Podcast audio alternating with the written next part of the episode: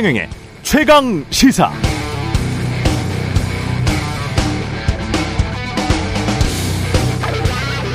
언론이 큰일이다. 공영방송이 언론 노조에 장악되어 있다. 불공정 보도를 해결하지 못하면 언론은 흉기가 될 것이다. 집권 여당의 불만입니다. 언론 탓이 크다. 저학력, 저소득층 중 윤석열 정부 지지자가 많다. 안타까운 현실인데 언론 환경 때문에 그렇다. 민주당 이재명 의원의 말입니다. 두 말의 공통점은 다 언론 탓. 언론 때문에 불만이고 언론 때문에 여론이 안 좋고 언론 때문에 대통령 지지율이 낮고 언론 때문에 선거에서 졌다는 이야기로 들립니다. 그런데 이상하죠? 막 선거에서 이긴 쪽도 언론 탓을 하고 선거에서 진 쪽도 언론 탓을 합니다. 그럼 대선 때는 언론이 다 윤석열 편을 들어서 선거에서 진 것이고 선거가 끝나고 나서는 갑자기 공영방송이 윤석열을 비판하기 시작해서 지지율이 바닥으로 떨어지고 있는 것일까요? 그럼 유권자들은 모두 인터넷, 방송, SNS, 댓글 등에 의해 앞으로 갔다가 뒤로 가고 왼쪽으로 3보 갔다가 오른쪽으로 2보 가는 로버트란 말입니까? 이상하죠?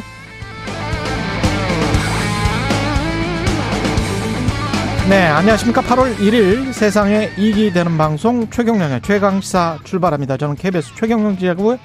최경령의 최강시사 유튜브에 검색하시면 실시간 방송 보실 수 있습니다. 문자 참여는 짧은 문자 50원, 기본자 100원이 드는 샵 9730 유튜브 무료 콩 어플 많은 이용 부탁드리고요. 오늘 최강시사 지난 주말 많은 일들이 있었습니다. 국민의힘 최고위원들 사퇴하면서 비대위 전환론이 급속히 대두되고 있습니다. 관련해서 정미경 국민의힘 최고위원 만나보고요. 이어서 박지원 전 국정원장 만납니다.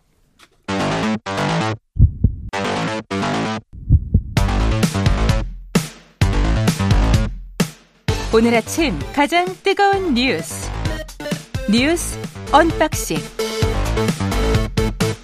네, 뉴스 unboxing 시작하겠습니다. 김민아 시사평론가 민동기 기자 나와 있습니다. 안녕하십니까? 안녕하십니까? 예, 국민의힘 주말 중에 뭐 쉴 새 없이 뉴스가 나오더군요. 계속 사퇴를 하던데. 사퇴하신 분들이 많습니다. 예. 권성동 국민의힘 대표 직무대행이 직무대행직을 사퇴했고요.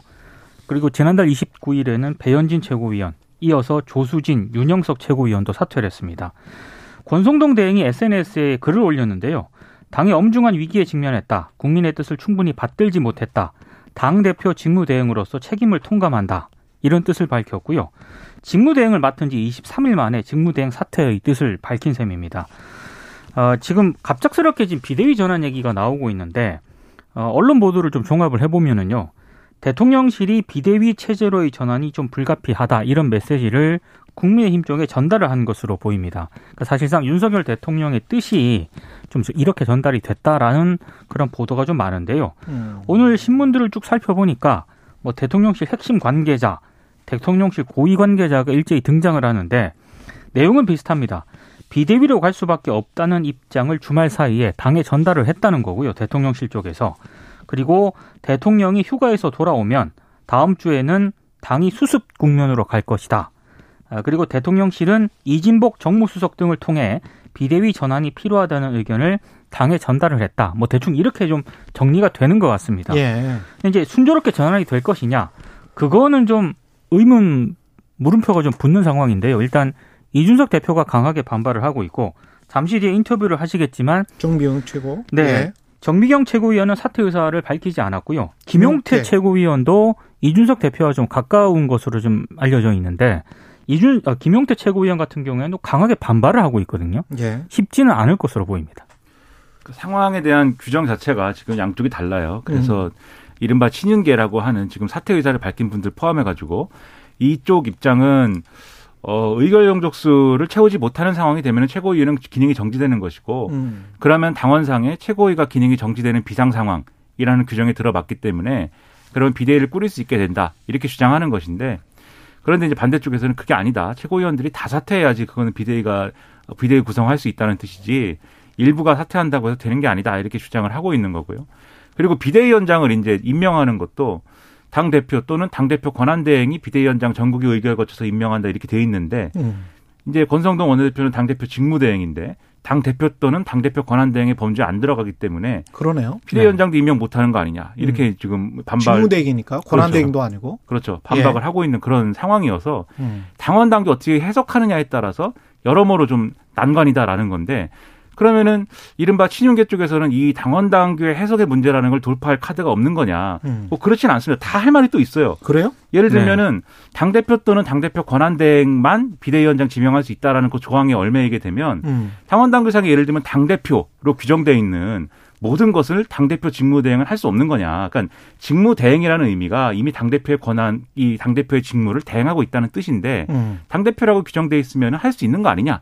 이렇게 이제 하는 이 주장도 있는 것이고 예. 정 이게 문제라고 하면 당원 당규를 개정을 하면 된다. 근데 그 개정 권한이라는 거는 당원은 지금 전당대회에서 개정하게 돼 있는데 불가피하게 전당대회를 개최할 수 없는 상황에는 상임정국위가 전당대회와 같은 역할을 할 수 있게 돼 있습니다. 아, 그러면 전국위에서 개정을 하면 된다? 그렇죠. 예. 그렇죠. 그러니까 방법을 찾으면 음. 다할 수 있다. 이렇게 또 반박을 하고 있는 거예요. 근데 전국위 의장인 서병수 의원도 지금 난색을 표하고 있는 거 아니에요? 그 그렇죠. 분명하지 않다는 거죠 규정이. 규정이 서병수 분명하지 않다. 의원이 보기에는 지금 규정이 분명하지 않기 때문에 예. 이게 당원 당규에 입에되는지 안 되는지를 검토를 하겠다라고 다소 신중한 입장인데 친윤 쪽에서는 갈 수 있다 뭐 이렇게 얘기를 하고 있는 거고요. 그럼 만약에 이게 여러 해석이 다 가능한 상황이다라고 하면은 결국 힘이 센 쪽이 이기지 않겠습니까? 예. 그 힘이 센 쪽이라는 거는 대통령의 의중이 실린 쪽이겠죠. 이런 그렇죠. 현실 정치상. 음. 근데 이제 대통령실의 입장이 비대위 전환이라는 게 명확하다라고 하면 반발하는 목소리가 있고 뭐 이게 법적 대응을 한다고 하고 여러 가지 뭐 우당탕탕 하는 과정이 있겠지만 음. 결국은 비대위로 전환이 된다고 봐야 되지 않느냐. 그러니까 제가 봤을 때는 음. 이준석 대표와 관련된 경찰 수사 있지 않습니까? 그렇죠. 이게 8월 중순경에는 발표가 된다는 보도가 계속 나오지 않습니까? 그러니까요. 그러니까 이게 만약에 발표가 됐을 때 아마 이걸 계기로 어느 정도 좀 정리가 되지 않겠느냐. 일단 언론들의 지금 친윤계 쪽에서는 이 수사 결과가 발표가 되면은 뭐 여러 가지 비대위 전환의 절차적 문제라든가 이런 게 정리가 될 것이라고 기대를 하고 있다는 보도가 있긴 하거든요. 근데 이렇게 빨리 사퇴를 할 이유는 또 뭡니까? 8월 중순이면? 그때 맞춰서 사퇴를 하면 될, 한 3주 남았잖아요, 그러면. 그러니까 이게 근본적으로는 예. 권성동 원내대표 가 대표 직무대행을 맡는 상황이 음. 리스크가 크다라고 지금 보는 거죠. 아, 그 리스크도 있다. 그러니까 지지율 그렇죠. 하락이 최근 국민의힘 내부에서 좀 비롯되고 있다라는 인식이 좀 깔려 있는 것 같습니다. 그게 이제 여러 여러 차례 말씀드렸듯이 지금 세 번째 사과를 한 것이고 음. 그리고 이런 보도도 있습니다. 대통령이 이제 오늘 휴가를 떠나는데 예. 어, 휴가 중에 상당한 이 전국 구상이나 이런 것들에 몰두를 할 것이고 음. 그러고 나오는 것은 그러면 이 휴가에서 돌아와서는 여당의 체제가 이렇게 좀 변화된 것도 있어야 되겠지만 아. 대통령실을 포함해서 좀 인적 쇄신이나 조직 개편 이런 걸 해야 될 것이다. 그래야 지금의 지지율 하락 국면을 벗어날 수 있다 라는 지적이 나와서 대통령실 인적 쇄신. 그렇죠. 그런 것까지 예. 포함해서 구상할 거다라고 보도를 하고 있는데 이건 또 서로 얘기가 좀 달라요. 그건 대통령- 아닌 거, 그렇죠. 그건 좀 아닌 것 같은데. 대통령실은 보기에는. 네, 예. 대통령실은 우리까지 그만두고 음. 만약에 바뀌었는데 그래도 지지율이 오르지 않으면 그때는 어떡하죠? 뭐 이렇게 얘기를 하고 그렇습니다. 여당 예. 쪽에서는 우리만 바뀝니까? 뭐 이렇게 얘기하고 좀 충돌 국면인 것 같기도 한데 대통령실 그런데 메시지는 좀 달라요. 그렇죠. 예. 그런데 일부 언론의 좀 지적을 기담아둘 필요는 있는 게 음. 사람을 바꾸고 인적 쇄신을 하고 조직 개편을 하고도 필요하지만 그걸 뭘 위해서 하는 것이냐? 음. 국정 방향의 전환을 위해서 해야 된다. 음. 이것이 중요한 것입니다. 이 예. 권성동 체제에서 했던 것 들이 너무 이 일방적이고 알겠습니다. 또 갈등 유발적인 게 문제라고 말씀드렸잖아요. 음. 아닌 방향으로 가기 위한 그런 개편이 필요하다라는 언론의 지적을 귀담아 들을 필요가 있다고 생각합니다. 민주당은 지금 후보 단일화 논의가 어느 정도는 되는 것 같기도 하고요. 그러니까 박용진 강훈식 의원이 예. 단일화에 대해서는 공감대를 형성을 했는데요. 단일화는 공감대 형성. 약간 시기라든가 방식에 대해서는 조금 생각이 다른 것 같아요. 그러니까 단일화 시점에 대해서는 박용진 후보 같은 경우에는 8월 3일부터 이제 당원 투표를 시작을 하거든요. 예. 그래서 이제 그 이전에 빨리 해서 빨리빨리 시작을 하자. 뭐 이런 입장인 것 같습니다. 그게 박용진 입장. 예, 왜냐하면 이게 박용진 의원 같은 경우에는 인지도가 좀 있지 않습니까? 음. 그러니까 빨리 시작하는 게 본인한테 유리하다 이렇게 판단을 하고 있는 것 같고 대신에 강훈식 후보 같은 경우에는 상대적으로 인지도에서 밀리기 때문에 예. 여러 가지 뭐 비전이라든가 정책을 알린 뒤에 시작해도 늦지 않다. 이런 점에서 좀 차이가 있고요. 그리고 이재명 후보에 대한 입장에서도 약간은 차이가 있습니다. 박용진 의원 같은 경우에는 이재명 후보 사법 리스크라든가 각종 설화 이것 때문에 본인이 이재명을 대체할 수 있는 카드다 이런 점을 굉장히 부각을 하고 있는데 강훈식 후보 같은 경우에는 이재명 후보를 직접적으로 때리는 것보다는 음. 강훈식 후보 알리기에 좀 더 방점을 찍는 것 같아요. 그래서 어제 같은 경우만 하더라도 사법 리스크에 대한 질문을 꽤 받았거든요. 예. 강훈식 후보는 사법 리스크보다는 자신의 비전에 관심을 가져달라면서 즉답을 피하는 그런 모습입니다. 그러니까 강훈식 의원이 단일화에 적극적으로 먼저 치고 나갈 수가 없는 조건 속에 있어요. 두 가지인데 첫 번째로는 지금 말씀하셨듯이 국민적인 인지도나 이런 게 없는 상황에서 강훈식의 정치란 뭐냐 이런 걸 충분히 보여줘야 되는데 그렇지 않은 상황이라는 거 하나. 그래서 단일화 협상을 할 때는 필연적으로 이제 좀, 어, 자기 얘기를 더 충분히 못 한다는 것. 이 첫 번째가 있고 두 번째로는 이제 어, 어쨌든 컷오프의 그, 컷오프를 돌파한 이 어떤 동력이라는 거는 강훈식 의원이 어느 한쪽의 지지만 받아가지고 지금 성적을 낸 게 아니거든요.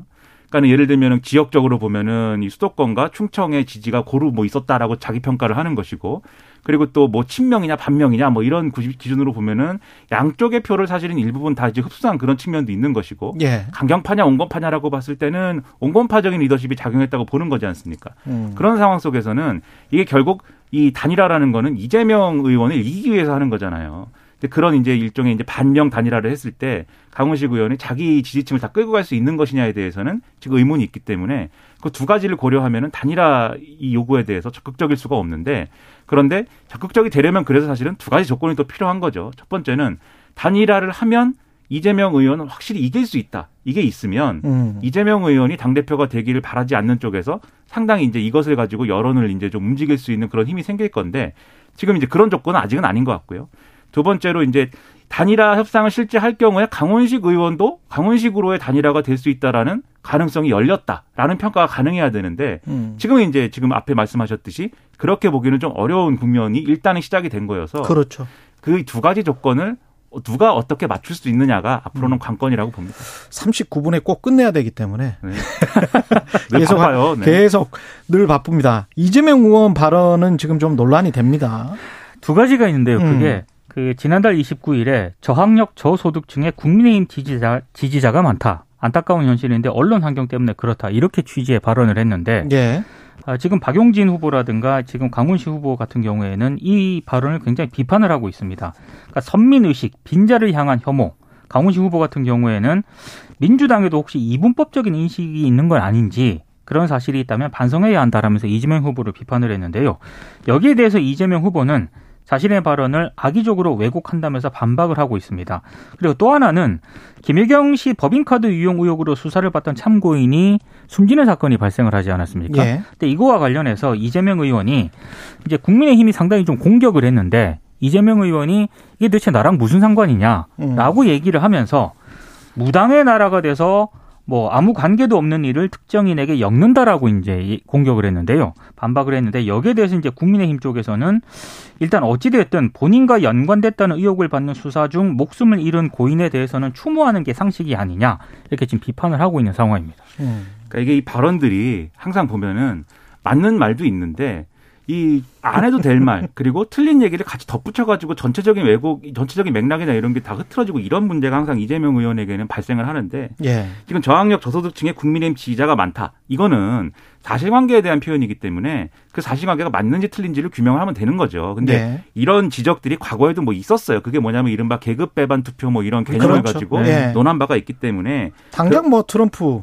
그렇죠. 뭐 예. 그런 개념을 얘기한 거면 이렇게 얘기할 수도 있겠는데 정치학자들 사이에서는 굉장히 오래된 논쟁 가운데 하나죠. 그렇죠. 네. 근데 다만 이제 그게 맞냐 틀리냐는 또 쟁점이 그렇죠. 있습니다. 네. 이게 연령 그게 효과나 이제 원인과 결과에서 트럼프처럼 이야기하는 거는 트럼프가 그래서 계속 언론 때리기를 해서 그렇죠. 그렇죠. 이른바 이제 불만족한 사람들을 조직화시켜서 대통령이 된 거거든요. 그래서 organize discontents라는 아주 어떻게 보면 굉장히 안 좋은 정치를 현대 정치에 트럼프 대통령이 네. 도입을 시킨 것이고 어려운 영어네요. 그게. 그 이후에 지금 계속 언론 탓을 하는 그런 현대 정치의 현상이 많이 되고 있는데 거꾸로 이렇게 한번 생각을 해보자고요.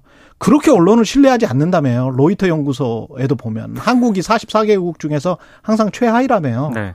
그런데 언론이 어떻게 투표를 해서 작용을 합니까? 그러니까요. 언론을 신뢰하지 못하는데. 그러니까 저학력 저소득층이 국민의힘 음. 지지하는 게 언론 탓이다라고 얘기를 하면 이 이상한 얘기가 되는 거예요. 예. 그러면. 그러니까는 이런 얘기를 할 필요가 없는 걸 굳이 하는 이런 태도를 바꿔야 된다고 생각을 하고 그리고 이걸 또 이 문제도 있습니다. 법인카드 유용 의혹으로 수사를 받던 참고인이 스스로 목숨을 끊은 거에 대해서 나하고 무슨 상관이냐라고 얘기를 했는데 음. 저는 이거 국민의힘이 악의적으로 비판을 하고 있기 때문에 이게 과잉 수사라든가 이런 부분을 살펴봐야지 왜 그런 식으로 악의적으로 공격을 하느냐라고는 항변할 수 있다고 봐요. 예. 근데 그게 이재명 의원하고 관계가 없는 거냐? 그렇진 않죠. 이재명 의원 그렇습니다. 관련 사건인데 그렇습니다. 예. 공감 능력이 없다 이런 지적이 나올 수 있고 음. 그리고 이, 공, 이 얘기를 하면서 무당의 나라를 왜 얘기를 합니까? 무당의 음. 나라 그거는 또 별개의 쟁점이고 아무 이 사건과는 상관이 없는 거잖아요. 예. 그러니까 이런 얘기를 굳이 해가지고 왜 문제가 될 수 있는 발언으로 만드는 것인지에 대해서 이재명 의원은 사실 도지사도 했고 대선 후보도 했고 이게 따지자면 초선 의원이긴 하지만 중진급 초선의 역할을 해야 되잖아요. 음. 근데 전혀 그런 게 아니고 오히려 불안감을 가중시킨다라는 평가가 있을 수 있기 때문에 예. 상당히 이거는 자기 스스로 돌아봐야 되는 그런 논란이라고 생각을 합니다. 예. 초등학교 입학 연령 만 5세로 낮추자. 이 갑자기 나왔네요, 이게. 그러니까 박순애 교육부 장관이 지난달 29일 대통령 업무 보고를 하는 자리에서요. 지금 만 6세가 초등학교 취약 연령이지 않습니까? 근데 2025년부터 4년간 단계적으로 만 5세로 낮추는 그런 내용을 윤 대통령에게 업무 보고를 한 겁니다. 근데 이게 대선 후보 때 공약도 아니었고 예. 인수위 단계에서 발표한 국정 과제에서도 전혀 언급이 없었거든요. 갑자기 이렇게 등장을 한 건데 그래서 뭐 학- 교총이라든가 전교조라든가 전국 사립 유치원 연합회 등이 일제히 좀 반발을 하고 있고요. 유아의 발달 단계를 전혀 고려하지 않은 결정이다라고 지금 집단 행동을 예고를 했고 특히 뭐 사교육 없는 세상을 비롯한 13개 시민단체 같은 경우에는 오늘 대통령실 앞에서 반대 시위를 연다고 하거든요.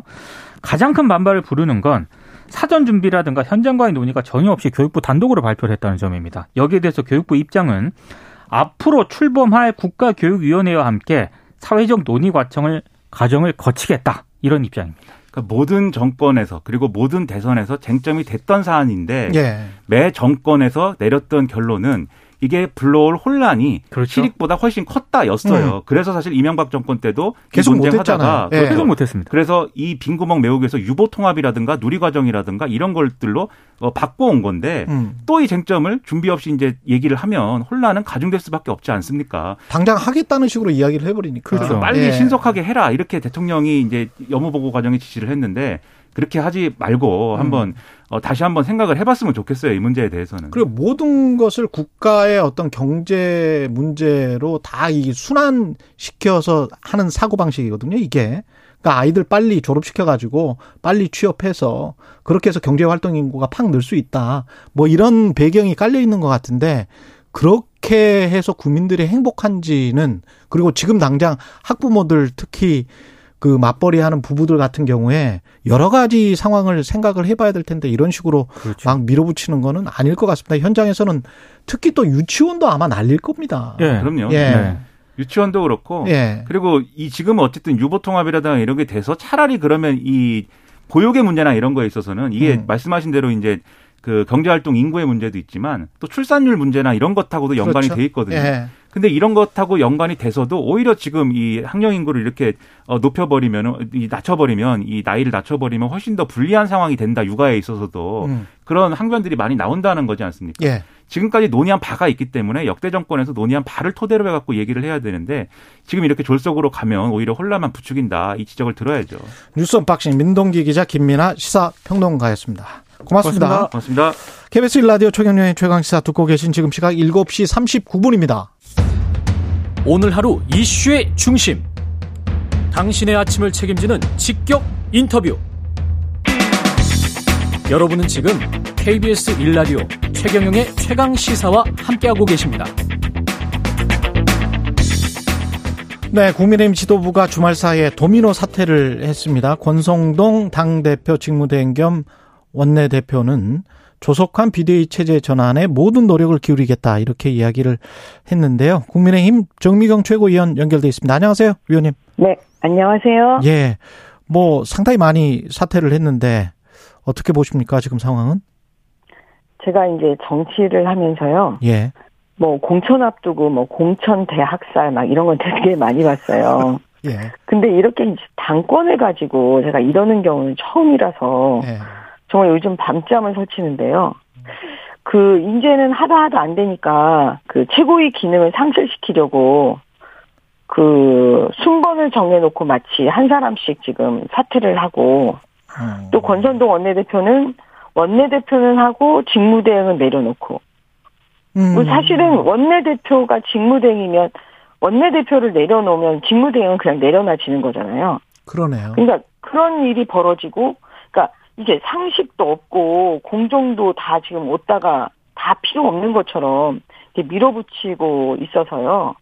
과연 이렇게 하는 게 다 윤석열 정부의 성공을 위해서 한다고 막 그러는데 예. 이렇게 하는 게 진짜 성공을 위해서 맞는 건지 저는 정말 걱정이 돼서 이게 잠이 안 와요. 너무 고통스러워요. 지금 1년에 관, 그리고- 예, 말씀하십시오. 예. 또 총선에서 사실 이제 다수당 되어야 되는 게 저는 저의 가- 가장 관심이 음. 거기에 가 있거든요. 예. 근데 과연 이게 총선에서 다수당 되려고 하는 건지 저것도 이해가 안 되는 거예요.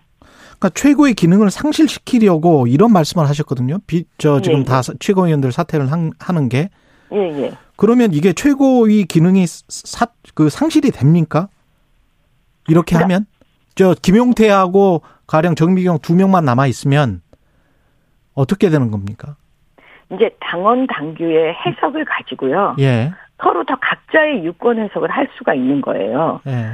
근데 이제 저는 제가 법률가기 때문에 지금 윤리위에서 이준석 대표에 대한 당원권 정지 6개월이 이미 내려져 있지 않아요? 음. 그리고 그거를 다 받아들였습니다. 의총에서도 받아주고 그다음에 지도부에서 받아서 당원 당규 검토해서 직무대행 체제로 가는 걸로 됐잖아요.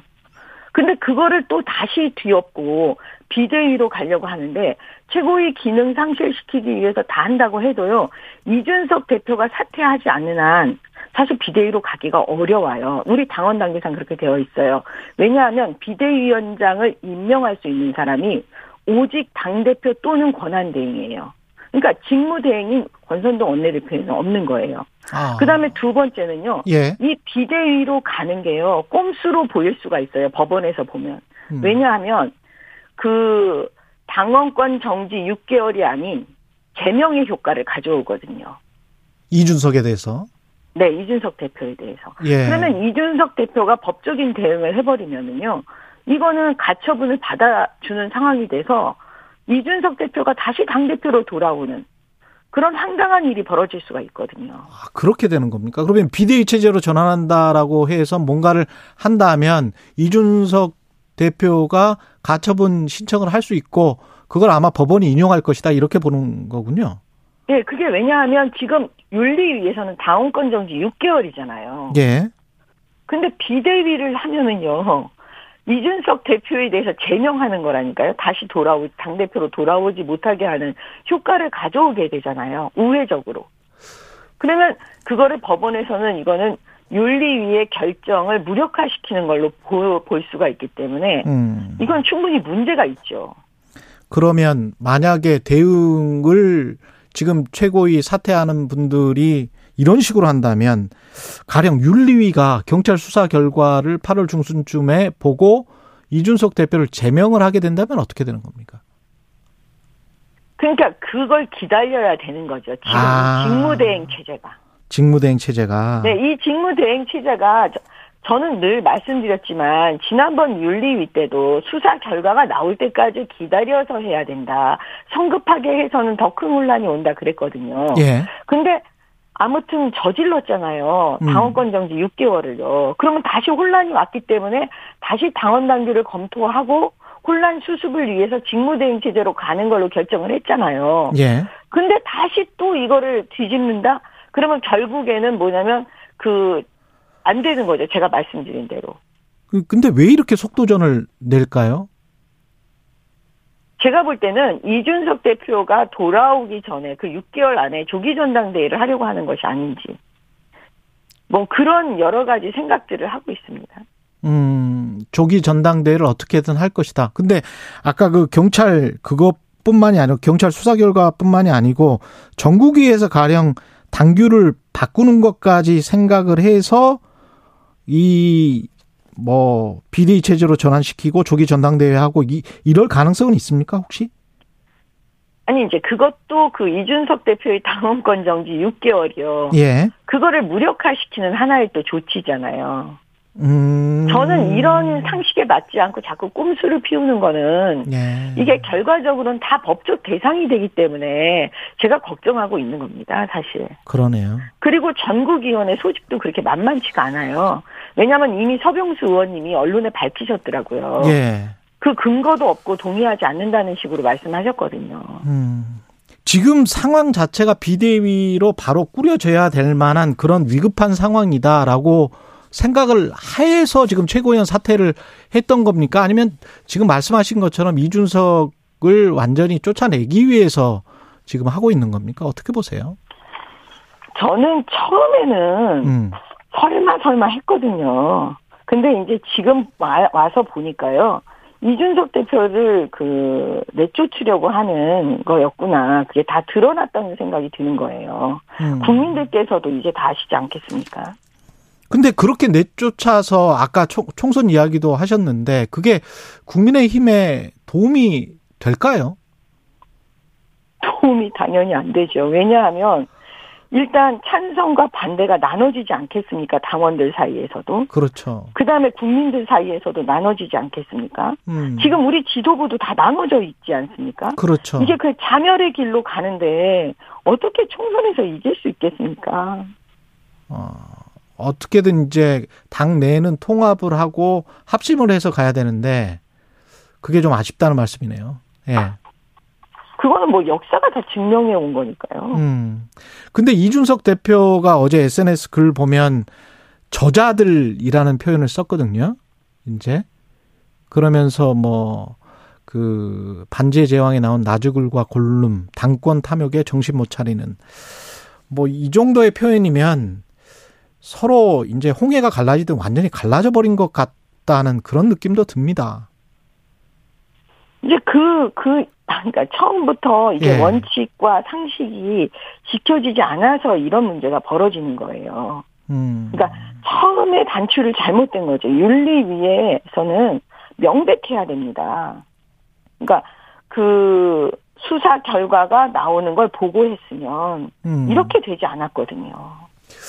그 윤리는 이제 근데 지나가 버린 것이고 그 이후에 또 상황은 그래도 말씀하신 것처럼 6개월을 좀 기다려 봤어야 되는 건데 이렇게 지금 하고 있는 이유는 대통령 윤심이다. 뭐 뭔가 정무수석을 통해서 이야기를 분명히 전달 받았다. 뭐 이런 이야기가 나오고 있는데 그건 맞다고 보세요? 저는 그 대통령께서 사실 당원 당규 내용을 잘 모르실 수- 잘 아실 거라는 생각이 잘 안 들어요. 왜냐면 아. 우리 내부도 국회의원들도 잘 몰라서 계속 물어보고 그러시거든요. 그러면 결국은 대통령께 누가 보고를 하느냐, 누구의 보고를 듣느냐에 따라서 이게 달라질 것 같은 생각이 드- 들어요. 예. 네.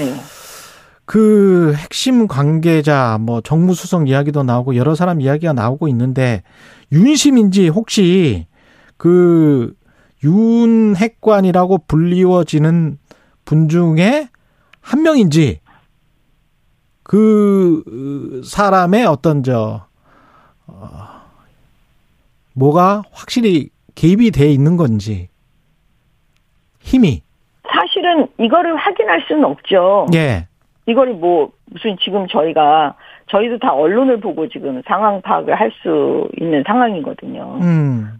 근데 문제는 지금 아무튼 어떤 세력이 힘으로 계속 밀어붙이고 있는 거를 다 느끼고 있고 보고 있지 않습니까?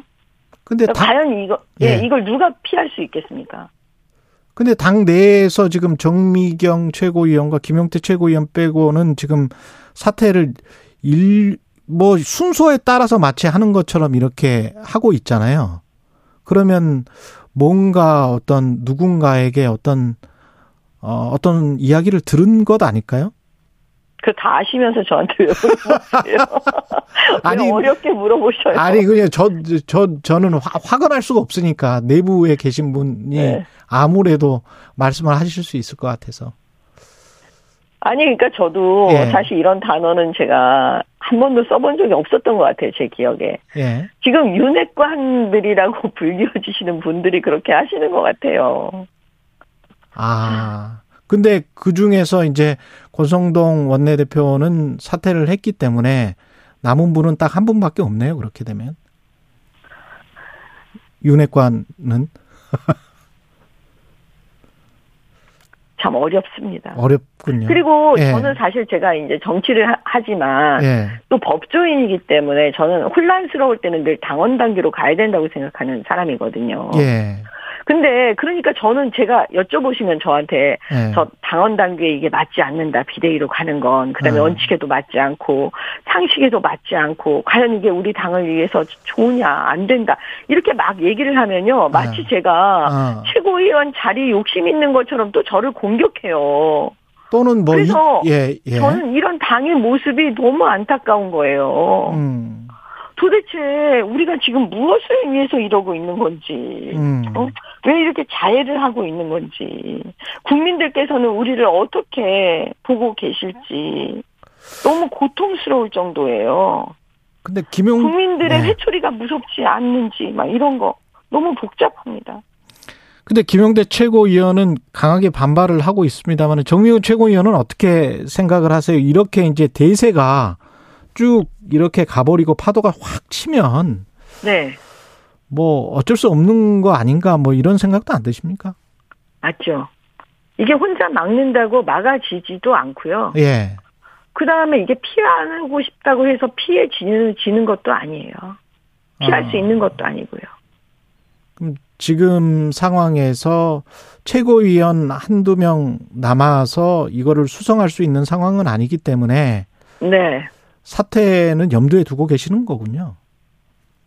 뭐 피할 수가 있겠습니까, 이거를? 음. 아니, 그러니까 이제 지켜보는 거죠. 왜냐하면 이게 숫자에 맞춰서 하시는 것 같아요. 그분들이. 예. 네.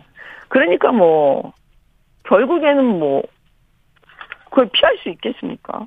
아, 시간 싸움이다. 그렇게 되면 김용태 최고위원도 피할 수 없을 것이다. 이렇게 보십니까? 피, 아니, 김용태 최고위원이 어떻게 그걸 피하겠어요. 음. 네. 그러면 정미경 최고위원은 언제쯤 생각을 하고 계세요? 아니 저는 사실은요 이게 예. 최고위원직을 이렇게 지금 순번 정해놓고 막 한 사람씩 하는 거예요. 음. 국민의 눈높이에서 과연 이 모습이 어떤 모습인지 그렇죠. 가 예. 제일 핵심이라고 생각을 해요. 음. 그러면 그 모습을 우리 국민들이 지금 다 지켜보시잖아요. 특히 말씀 안 하시는 예. 분들 다 지켜보고 계시거든요. 음. 그러면 당이 어떤 모습의 다양성을 어떻게 보여주는지, 그 다음에 음. 올바른 목소리는 누가 내고 있는지, 그 다음에 이 모든 책임, 지금 이 모든 책임, 나중에 분명히 저는 혼란이 더 올 거라고 보거든요. 예. 그 혼란이 왔을 때 또 책임은 누가 질 건지. 저는 지금 그, 이 시간에는 그걸 분명히 먼저 해야 된다고 생각을 하거든요. 알겠습니다.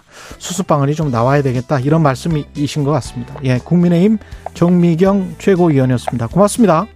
네.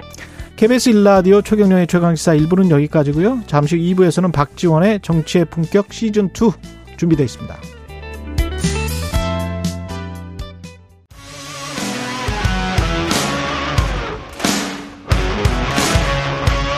오늘 하루 이슈의 중심 최경영의 최강 시사.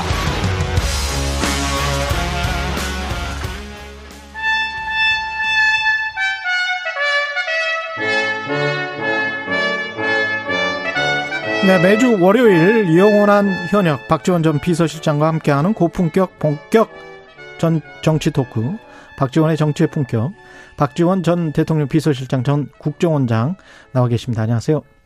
안녕 못합니다. 오늘 저 휠체어, 휠체어를 타고 오셔가지고 예. 아주 힘들게 오셨습니다. 예, 너무 감사드리고요. 그 몸은 괜찮으시죠? 네, 괜찮습니다. 예, 다리만 운동을 못 하니까 이제 좀 예. 아무래도 어, 그 2주가 넘으니까 음. 다리가 짧아져요. 아니, 가늘어져요. 예. 운동이란 게 그렇게 무서운가 봐요. 그렇죠. 이제 또 해야죠. 예. 빨리 쾌차하시길 바라고요. 다행히 입은 안 다쳤기 때문에. 다행히 입을 안 다쳤기 때문에 말씀을 하실 수 있습니다. 예. 예. 지금 뭐 전국 상황에 급변을 하고 있어서요. 이 비대위 체제 전환이 될 것 같네요. 지금 방금 전에 정미경 최고위원이랑 이야기를 하다 보니까 파도를 어떻게 막을 수가 있겠느냐. 다 사퇴를 할 것 같은데요. 분위기는. 사퇴해야죠. 사퇴를 해야 됩니까? 예, 그리고 집권 여당이 이제 대통령 취임 80일 지나서 이렇게 콩가루 집안 된 것은 국민 앞에 서고 대지해야 됩니다. 무슨 낯짝으로 최고위원을 지속하느니 뭐 뭘 하느니 합니까? 그래서 저는 그래도 권성동 대행이 윤석열 대통령의 측근답게 당, 정, 대, 당과 정부와 대통령실에서 누군가는 내 잘못입니다. 하고 나와야 대통령이 살죠. 음. 어, 대통령이 80일 만에 28% 부정 평가를 받는 것은 이게 진짜 역사에 남을 일입니다. 그래도 아무도 정부에서도 청와대에서도 대통령실에서도 당에서도 안 나오는 것은 그건 있을 수 없는 길이에요. 예. 대통령 중심제에서 대통령한테 뭐 사과 소리는 나오지만은 책임지라 하는 것은 있을 수 없거든요. 그렇기 때문에 국무총리가 있는 거고 당 대표가 있는 거고 대통령 실장이 있는 거예요. 이러면 빨리 책임져야죠. 나서 줘야죠. 음. 그런데 저는 그걸 계속 얘기했어요. 결국 윤석열 대통령이 이 난국을 극복하는 데는 인적 개편을 해서 취임 100일이 이제 내일 모레 아닙니까? 예. 그러면은 새 팀, 새 비전, 새 희망을 제시를 해야 된다. 음. 그렇지 않고는 지금 잘할 일이 없어요. 잘 할 일이 없다. 할 일이 없어요. 그렇기 때문에 이번에 그래도 권성동 대행이 뭐 자기로서는 20일밖에 대행 안 했는데 책임을 느끼고 물러가서 지도부 사퇴를 해주는 것, 음. 비대위로 가는 것은 잘하는 일이다. 근데 왜 당이 먼저일까요? 그러면은 말씀하신 대로 뭔가 바뀌려면 대통령실이나 내각이 바뀌어야 되는 거 아닙니까? 안 바뀌니까 당에서 먼저 한 거죠. 음. 먼저 나서야죠. 제 탓이요. 내 탓입니다. 하고 나서야지 대통령 눈치나 보고 앉아 있는 내각이나 대통령실이 그 구실을 하고 있는 거예요? 예. 말도 안 되잖아요. 그러면 대통령실 인적 개편도 휴가 이후에는 이루어져야 된다라고 보십니까? 아, 당연히 이루어지죠. 아, 그래요? 그런데 저는 어. 뭐 요즘 과거에는 국가에 무슨 일이 있거나 가정에 무슨 일이 있으면 휴가를 안 가지 않습니까? 예. 연기를 하죠. 음. 그렇지만 요즘 세상은 휴가부터 먼저 간단 말이에요. 또 미국 대통령들도 보면은 몇십 년 전에 걸프전 할 때도 보면은 아버지 부시 대통령이 뭐 다 휴가 가고 전쟁할 다 가요. 예, 어, 갔죠. 뭐 거의 예. 한 달씩 다 가고 그러는데 저는 대통령께서 휴가 출발하시기 전에 음. 최소한 예, 국민의힘은 비대위 체제로 간다 하는 것이 이제 확정됐잖아요. 예. 사실상 음. 뭐 최고위원이 어쩐다 무슨 당은 당규다 그건 부수적인 문제예요. 되는 거예요. 그러면은 정부 내각에서도 무슨 조치가 있어야 되고 음. 대통령실에서도 무슨 조치가 있어야 되니까 최소한 어, 누구 누구는 책임을 지고 물러가 주라. 이렇게 하고 휴가를 가셔서 후임과 어. 국정 문제를 구상해서 오시는 것이 좋지. 아, 지금 보세요. 대장쟁이도 쇠가 달구었을 때 내려치는 재주가 있습니다. 지혜가 있습니다. 어, 대통령은 지금 이렇게 들끓고 있는데 어? 휴가 가셨다 하면은 많은 국민들이 이해하지 않으실 거예요. 음. 그리고 어차피 돼요. 대통령실에서도 그걸 인정했잖아요. 많이 듣고 있다. 음. 그건 자, 나갈 준비가 돼 있다는 거예요. 그렇다고 하면은 대통령께서 빨리 결정을 해가지고 국민들한테 감동 주는 인사를 해야지 많이 얻어맞고 상처 나가지고 나중에 하면은 밀려간다. 저는 그렇게 보니까 오늘이라도 대통령께서는 최소한 내각과 어? 대통령실의 인사 범이라도 얘기를 하시는 것이 좋다. 그래서 후임을 결정하는 그런 코스로 가고 휴가 중에 전국 구상을 하는 것이 좋다. 저는 그렇게 말씀드립니다. 근데 할까요?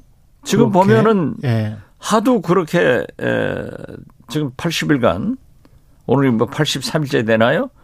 뭐 할 것도 같고 안 할 것도 같으니까 국민들이 어 저 당만 또 저렇게 뭐 시끄럽게 하고 지금 또 시끄럽잖아요 당이 예? 집권당이 이렇게 시끄러운 게 있을 수 있어요? 어?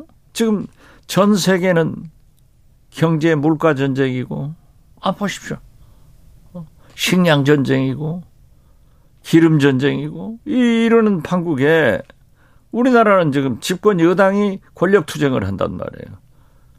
그런데 저것도 빨리빨리 매스를 가하지 않고 지금 반창고를 붙이고 있는 거예요. 그럼 누구부터 교체를 해야 됩니까? 대통령실이나 내각을? 그건 제가 뭐 얘기하기는 그렇지만은 예. 최소한 대통령실은 제가 볼 때 대통령 실장 음. 어떻게 됐든 그 노력도 했지만은 또 이 국민의힘 비대위 체제로 가게끔 며칠 전부터 쭉 노력해 왔지만은 정무수석이 책임 아니에요. 그리고 내각도 대통령. 실장 정무수석. 예. 네. 내각도 말이죠. 음. 교육부총리 그건 뭡니까? 느닷없이 자다가 봉창 때리는 식으로 다섯 살 교육 학령 조정하자. 만 다섯 살. 예, 만 예. 다섯 살. 어? 아니 뭐 소위 교육계 일선이나 국민들의 의사도 어떤 수렴도 없이 그냥 대통령한테 보고해가지고 아니 대통령도 아니. 그러니까 대통령께서도 예. 그냥 그 자리에서 빨리 해라 음. 독촉을 해버리면은 그게 현장에서 얼마나 많은 준비와 얼마나 많은 부작용이 나옵니까? 또 그- 그것이 똑같이 행안부 장관, 경찰국 신설에 대해서도 경찰 내부에서도 국민 설득도 없이 해가지고 얼마나 문제가 많았어요. 그래서 저는 윤석열 대통령이 최소한 교육부총리, 교육부 장관, 그리고 행안부 장관 정도는 갱지를 해줘야 음. 국민들이 볼 때 감동할 것이다. 저는 그렇게 봅니다. 이준석 당 대표는 어떻게 될까요? 이준석 대표는 끝난 거죠. 아니, 그, 어떻게 겁니까? 됐든 네. 대통령을 배출한 음. 당에서 대통령께서 당신은 내부 총질이나 한 사람이다 하고 얘기했을 때 끝난 거예요. 음. 끝- 끝난 거고 저는 이준석 대표의 능력이나 여러 가지 것을 높이 평가하는 사람입니다. 그렇기 때문에 제가 무언가를 도모할 것이다. 예, 도모라는 말을 썼어요. 끝, 끝났지만 그러면 국민의힘에서는 끝났다 이렇게 아니 말씀하시는 국민의힘에서도 아직 끝난 건 아니죠. 예. 대표로 6개월 있다 돌아오는 것이 끝났다 이거죠. 아 그런 거는 그거는 끝났다. 그렇죠. 예. 그렇기 때문에 도모할 것이다라고 하는 것은 음. 이준석 대표가 나름대로 국민적 지지를 받고 있잖아요. 지금도 그렇죠. 차기 당 대표로 1위 아니에요. 음. 어? 그렇다고 하면은 지금 국민 속으로 들어가서 윤석열 대통령한테 음. 국민의힘 지도부에 저항도 하지만은 예. 새로운 길을 가고 있잖아요. 음. 가고 있기 때문에 제가 볼 때는 만약 6개월 후에 전당대회가 있다고 하면은 당 대표로 당선될 수도 있고 그렇지 않고 어렵다고 하면은 저는 내후년 총선을 도모하기 위해서 그러한 것을 계속 만들어낼 거예요. 그래서 이준석 대표한테는 두 가지 길이 있어요.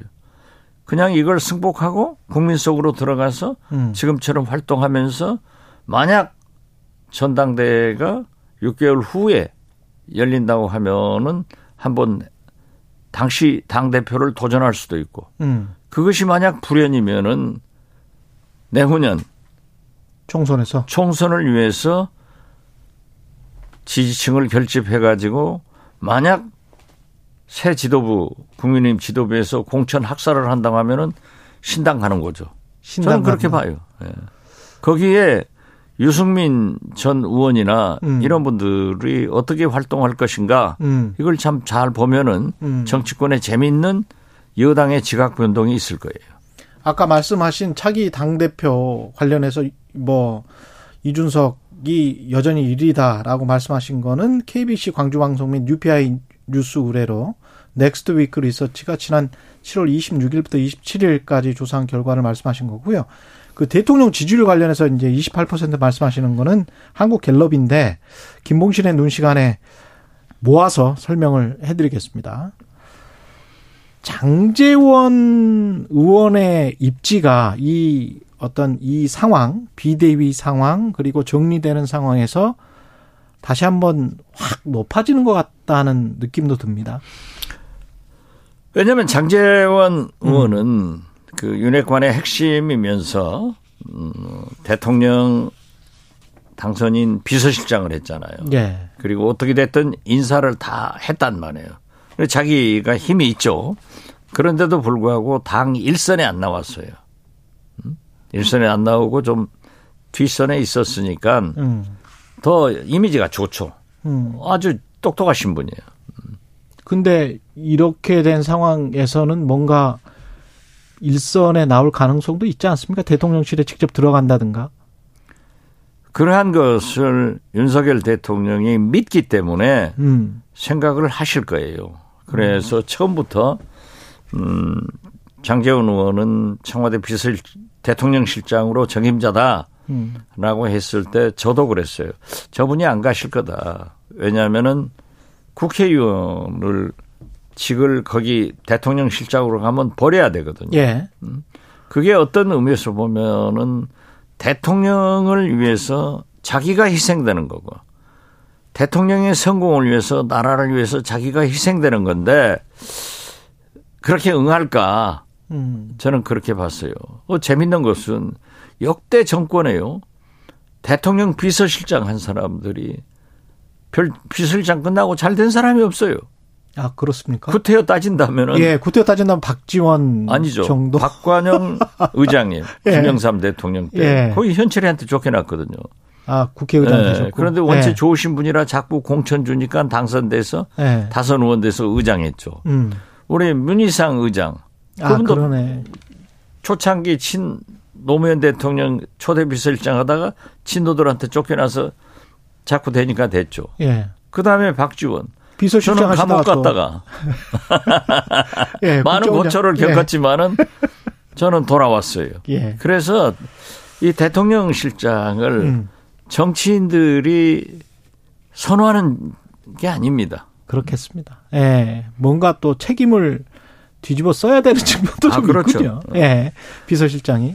민주당 이야기를 좀 해봐야 되는데, 민주당 같은 경우는 여전히 뭐 분위기는 똑같습니까?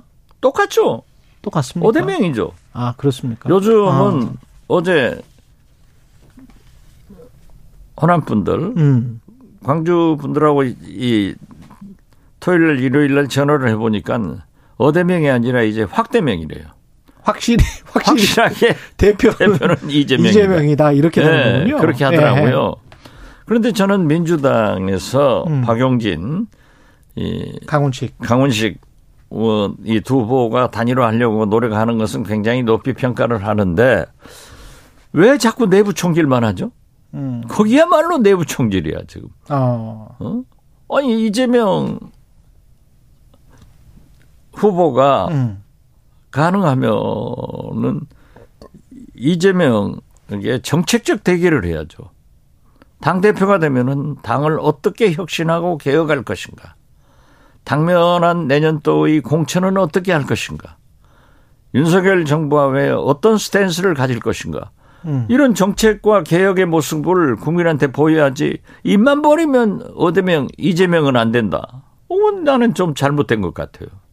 근데 최근에 이제 저학력 저소득층의 국민의힘 지지자가 많다. 현실이 안타깝다. 언론 환경 탓이다. 이렇게 이제 이야기한 것 이재명 예. 후보가 예. 저는 이재명 후보는 자기가 그 진위가 언론에 의해서 왜곡 왜곡됐다라고 음. 얘기를 했더라고요. 대개 정치인들이 보면은요. 저도 그런 습성이 있어요. 조금 잘못 전달이 되면은 언론을 탓하는데 예. 민주주의 국가에서 언론 탓하는 사람 치고 잘 되는 것 없습니다.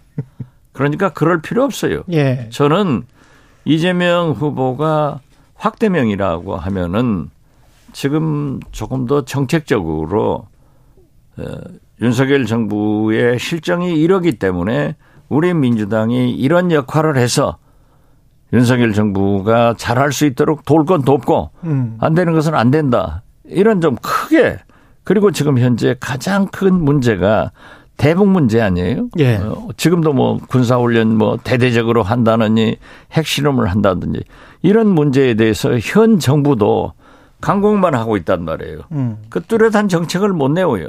그럼 민주당 정체성이 뭡니까? 어?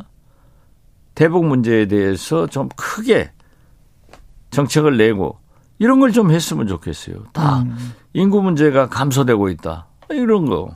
또 사실 말이죠. 코로나. 지금 이게 보통 문제가 아니잖아요. 예. 그래 저는 아 이렇게 뭐 방역은 음. 뭐 정치 방역이라고 하면서 과학 방역 하겠다고 하더니 이건 물 방역 하는 것 같아. 물방역. 아무것도 안 돼. 예. 자꾸 확산만 돼. 예. 그래서 저는 차라리 그 문재인 정부 식약청장 한 정은경. 정의경 음. 식약청장 같은 분을 지금 보건복지부 장관 할 사람도 지금 두 명이나 빠져 있잖아요. 음. 이런 분을 만약에 윤석열 정부가 윤석열 임명한다면 대통령이 삼고초려해서 보건복지부 장관으로 온다고 하면은 방역이 계속 이어지는 효과도 있지만은 아 윤석열 대통령이 이제 폭을 높게 인재를 등용하는구나. 지지율 마치? 문재인 대통령이 예. 그렇게 싸웠던 박지원을 국정원장으로 했을 때 국민들이 신의환수. 음. 청와대 기자들이 아 하고 깜짝 놀라서 그 소리를 냈던 음. 그런 어떤 것이 있을 것 같아요. 그래 나는 자꾸 어 정미경 청장을 음. 정은경. 정은경 네. 그 정미경 최고위원이죠. 예. 예. 그분을 보건복지부 장관으로 한번 했으면 좋겠다 하는 예. 생각을 하는데 제가 또 하라 하면 안 할 것 같아서 안 한 거예요. 아니 그런 괜히- 발상이 지- 예. 이번 저 휴가 구상에서 나와야 된다 이거예요. 역발상이 필요하다. 그렇죠. 예. 근데 그 이렇게 이제 뭐 장기적인 말씀들은 많이 좋은 말씀 많이 해주셨는데 이재명 의원과 관련해서는 여전히 김혜경 씨 법인카드 유용 의혹 수사 결과 8월 중순 그 다음에 관련된 사건들이 계속 있기 때문에 사법 리스크는 분명히 있는데 이게 민주당한테 어떤 플러스 마이너스 어떻게 보십니까? 그럼 뭐 수사가 진행 중이기 때문에 저는 뭐 제가 얘기할 수는 없어요. 예. 그렇지만은 거대 야당, 어? 여소야대 전국에서 제1야당 거대 야당의 대표로 확실한 음. 이재명 후보의 전당대 바로 직전에 음. 경찰이 수사 결과를 발표한다고 하는 것은 아마 민주당도 그렇게 받아들일 거고 많은 국민들도 정치 단합이다 음. 이렇게 생각할 것 같아요. 근데 이재명 그것과 관련해서 이제 뭐 참고인이 한 명이 또 죽고 그러니까 무당의 나라 이야기를 했거든요. 글쎄 저는 아까 음. 뭐 그러한 얘기나 그, 그 이재명의 의원의 그 음. 워딩이 좀 바람직하지 못해요. 음. 어, 좀 신중하게 해야 돼. 본인은 음? 뭐 대변인이 그렇게 얘기를 하는 것은 어쩔 수 없다고 하지만은 본인은 좀 신중하게 하고 아 1등 나는 후보가 지금 여야 가릴 것 없이 차기 대권 후보도 지금 선호도에서 1등 아니에요 압도적으로. 예. 그러면 여유를 가지고 정책 개혁 이런 문제를 해야지 자꾸 저렇게 디테일에 매여서 말이죠. 음. 법카에 매이고 뭐 나하고 관계없다 뭐 무당 나라냐 이런 식으로 하면은 자기 늪에 빠져요. 음. 예. 그래서 만약 오히려 그 프레임에서 예. 벗어나야 된다. 만약 저는 이 당 대표가 민주당에 누가 되면 되든지 음. 한번 개인적으로 한번 만나려고 그래요. 예. 그래서 이게 크게 가라. 예. 지금 아까도 얘기했지만 이건 만약 강훈식 후보나 박영진 후보가 음. 내가 이런 얘기 했다가 하면 참 싫어할 거예요. 아니 왜 내부 총질이냐. 음. 비전을 제시해라. 너희들은 자꾸 윤석열 대통령한테 그거 안 한다고 하면서 너희들도 자꾸 내부 총질하면 되겠느냐. 음. 그리고 이재명 후보는 좀 담대한 메시지를 가지고 얘기를 해야지 디테일로 빠져가지고 무당 나라니 뭐 그 사람이 나하고 상관없다. 지금 상관은 없을 거예요. 무슨 허락 받고 자살했겠어요? 그렇지만은 국민들은 그렇게 생각 안 해요. 그러니까 정치인은 내 생각이 중요한 게 아니라 국민 생각이 중요하니까 참 애도를 표하고 어떻게 됐든 예. 이러한 것이 철저히 밝혀지기를 바란다. 이런 것도 얘기하는 정도가 좋지. 나하고 상관이 없다. 이게 무당나라 사니까. 그러면요, 자꾸 이슈를 줘가지고 그게 그렇죠. 자꾸 퍼져요. 알겠습니다. 시간이 다 됐습니다. 영원한 현역 정치의 품격 박지원 전 원장이었습니다. 고맙습니다. 네, 감사합니다. 최경영의 최강 시사는 여러분과 함께합니다. 짧은 문자 50원, 긴 문자 100원이 드는 샵 9730. 어플 콩과 유튜브는 무료로 참여하실 수 있습니다.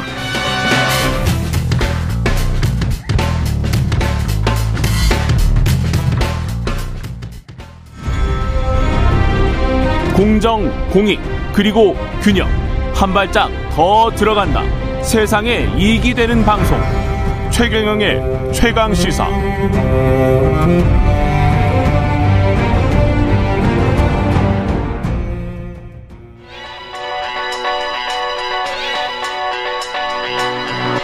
최강 시사.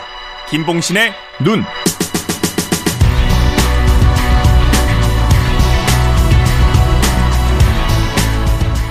네, 한 주간의 각 분야 이슈들에 대한 여론을 심도 깊게 살펴보는 시간입니다. 김봉신의 눈. 여론조사 전문업체 메타보이스 김봉신 대표입니다. 안녕하십니까? 안녕하십니까. 오늘은 한국갤럽입니다. 예, 예. 예. 한국갤럽 자체 조사이고요. 지난 7월 26일부터 28일까지 사흘간 진행됐습니다. 자세한 사항은 중앙선거여론조사심의위원회 홈페이지를 참조하시면 되겠습니다. 직무 수행 평가 아까 박지원 원장 이야기한 대로 28%였습니다. 예, 예. 부정 평가가 예. 아, 긍정평가가 긍정평가가 28%고요. 28%였습니다. 부정은 이제 62로 격차가 상당히 좀 벌어졌습니다. 부정은 62. 예, 예. 예. 62로 이, 지난 아, 직전 조사 대비 2% 포인트 부정이 더 많아졌고요. 긍정은 4% 포인트 하락해서 지금 30% 선이 무너진 상황입니다. 그러니까 긍부정이 두 배 이상 차이가 나네요, 지금. 예, 예. 격차가 34% 포인트이니 아, 예. 부정 평가하시는 분들이 훨씬 좀 많다고 봐야 될 것 같습니다. 이 역대로 따지면 어떻습니까? 역 대 이제 이렇게 빠른 시기에 30%선 아래로 곤두박질 친 경우가 음. 아, 사실은 이제 비교 대상은 MB 예. 이밖에 없습니다. 왜냐하면 지난 박근혜 전 대통령은 출범 후 2년 후에 에, 이 정도로 나타났고요. 2년 후에 예, 예. 그랬었던 것이고. 2015년 1월이니까요. 그리고 이제 문재인 전 대통령은 출범 3년이 지나서 거의 4년째 되던 시기에 에, 긍정 30%선 하락이 있었는데요. 음. 아, 지금은 상당히 빠른 그런 상황입니다. 이게 연령별로 보면 어떻습니까? 연령별, 지역별로 보면. 연령별 지역별로 봤을 때 아, 이번 그 직전 조사 7월 3주 대비 한 주 만에 20대에서 9% 포인트 긍정률이 하락했고요. 예. 60대에서도 9% 포인트 하락을 해서 지금 긍정 평가자가 아 절반을 넘는 그런 그 연령대는 없습니다. 그러네요. 예. 70대 이상은 어떻습니까? 70대 이상에서는 48이니까 아 절반에 살짝 가려고는 그러네요. 하는데 음. 못 가고 있습니다. 절반을 못 넘고 있습니다.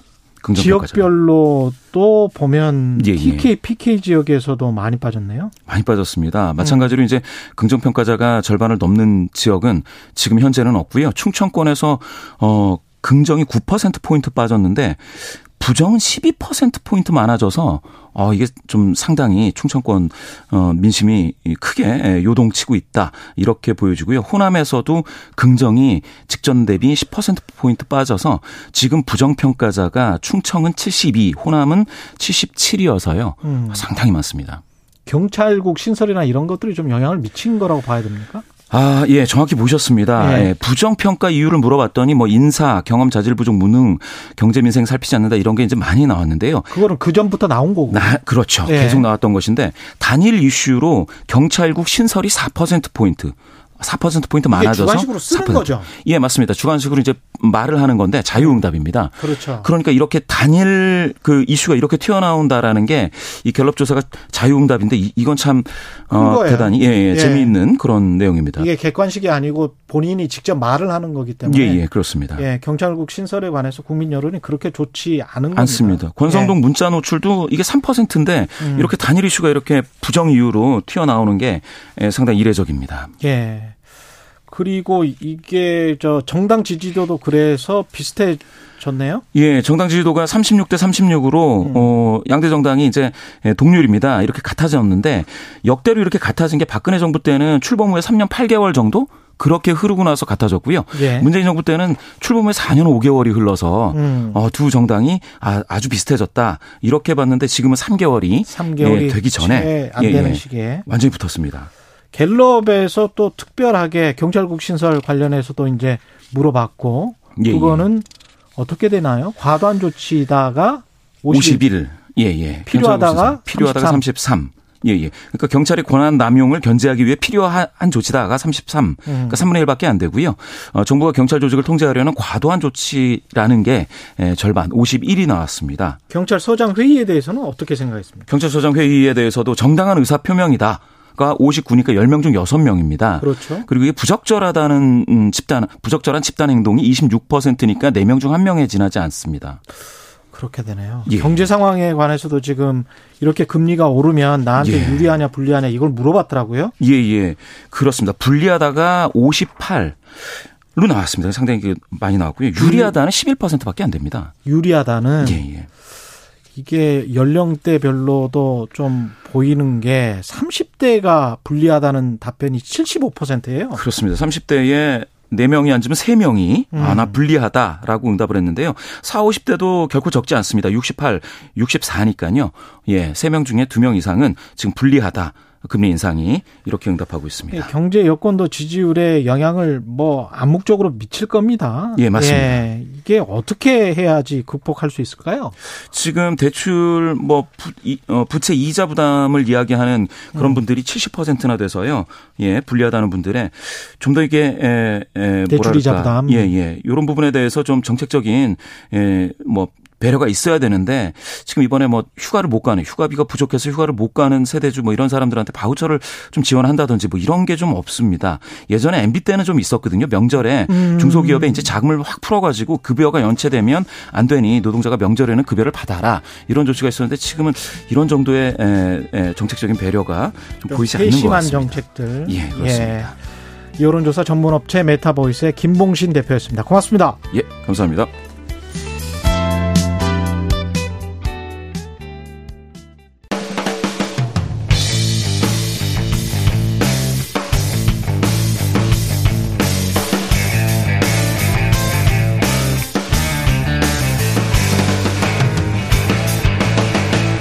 최경영의 최강 시사.